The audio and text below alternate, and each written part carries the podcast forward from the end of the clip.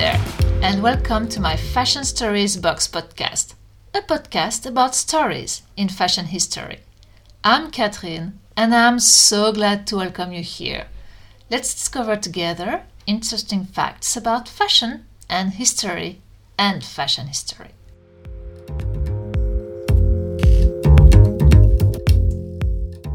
I love a good book.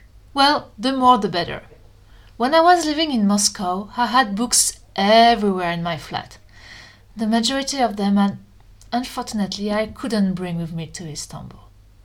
And now I am living in Istanbul and having again books everywhere.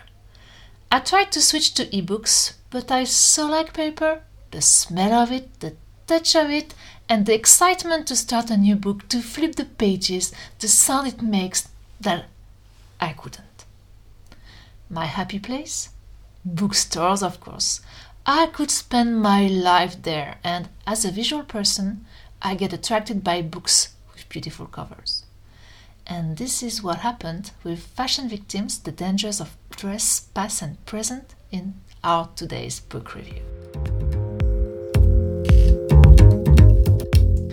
I was scrolling inside my favorite bookstore slash cafe restaurant in Istanbul in the fashion bookshelves when my eyes got caught by an illustration featuring a skeleton wearing a gown and a hat dressed in the fashion of the 18th 19th century. So I got closer and read the title Fashion Victims, written in big and red, and the subtitle The Dangers of Dress, Past and Present. Hmm, even more intriguing. Fashion victims, people who are so fond of fashion that they would do anything to be and remain fashionable, or people dying because of fashion. After flipping through the pages and the contents, I decided I wanted to discover it and learn more about it, and I bought the book. I then sat at one of the cafe's table, ordered a coffee, and started reading.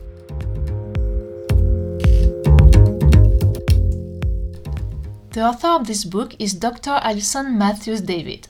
She is an historian of dress and textile, focusing on the 19th and early 20th century fashion, accessories, and material culture. Her work intersects with multiple areas, including medical history, criminology, and occupational health. She obtained a PhD in art history at the Stanford University and is currently the MA Fashion Program Director and Associate Professor at the Ryerson University in Toronto, Canada. From her profile on the university website, I learned that Fashion Victims were her first project and that she is currently working on a new one Unraveling Crime A Forensic History of Fashion, which investigates the theme of crime and clothing as weapon, evidence, and disguise from 1840 to 1940. And to be honest, I can't wait to be able to read it.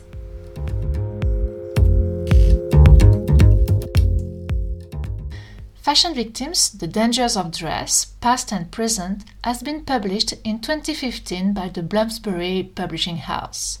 The book is composed of seven chapters exploring the deadly aspect of dresses from different points of view and periods. In 225 pages, bibliography and index included, you dive into the dark side of fashion. All chapters are illustrated with beautiful photos and illustrations. For me, it was like reading an historical documentary piece with the suspense of detective novels.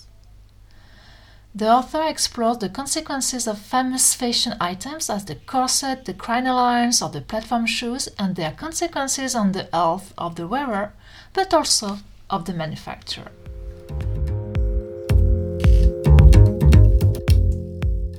Did you know, for example, that the men's high felt hat so in fashion during the 19th century was in fact poisonous with high level of mercury going directly in the blood, leading to blood poisoning and death? Or did you know that the green color was a color Coco Chanel refused to use because of its composition? A mixture of copper and arsenic? This combination would give birth to a very vivid green, quite appreciated by the audience and used everywhere. From the fabrics used to suggest dresses to the pigmentation of artificial flowers used as head ornaments or even on wallpapers, meaning that people would breathe this deadly cocktail everywhere. From toxic dyes and pigmentation to inflammable fabrics, the author explores this quest of being fashionable at all costs, in all periods, and its consequences on health. She also takes into account the point of view of the fashion workers and how they were also fashion victims in a sense, dying from producing fashion items which would at some point also kill the wearers. Even if all these experimentations came from a goodwill to create faster, easier, and more beautiful outfits thanks to technical and technological progress, they went to a cost and are still costing us, the wearers, the producers, the workers, and the environment. Just look at the current tag of your belongings. You might see a sign telling you not to come too close to a source of fire, as it could burst and you would burn alive in it. From a worker's point of view, the industrial revolution factories and the horrible working conditions toxic materials, smoke, or no open windows with fresh air, risk of fire or to die eaten by a machine, didn't die. Just look at the modern sweatshops in Southeast Asian countries.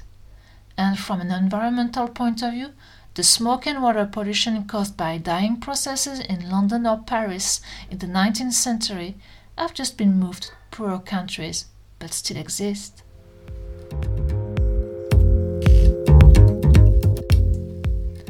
To conclude with if, as me, you have the soul of a detective and want to discover more in details and with cold facts, meaning not with this passion that can bias our judgment, the origins of fashion's dark sides, then this book is totally for you. You don't need to be a fashion expert or nerd as me. Just tracing in history the origins of our current fashion practices may help us to improve them and create a more sustainable, environment friendly fashion sector.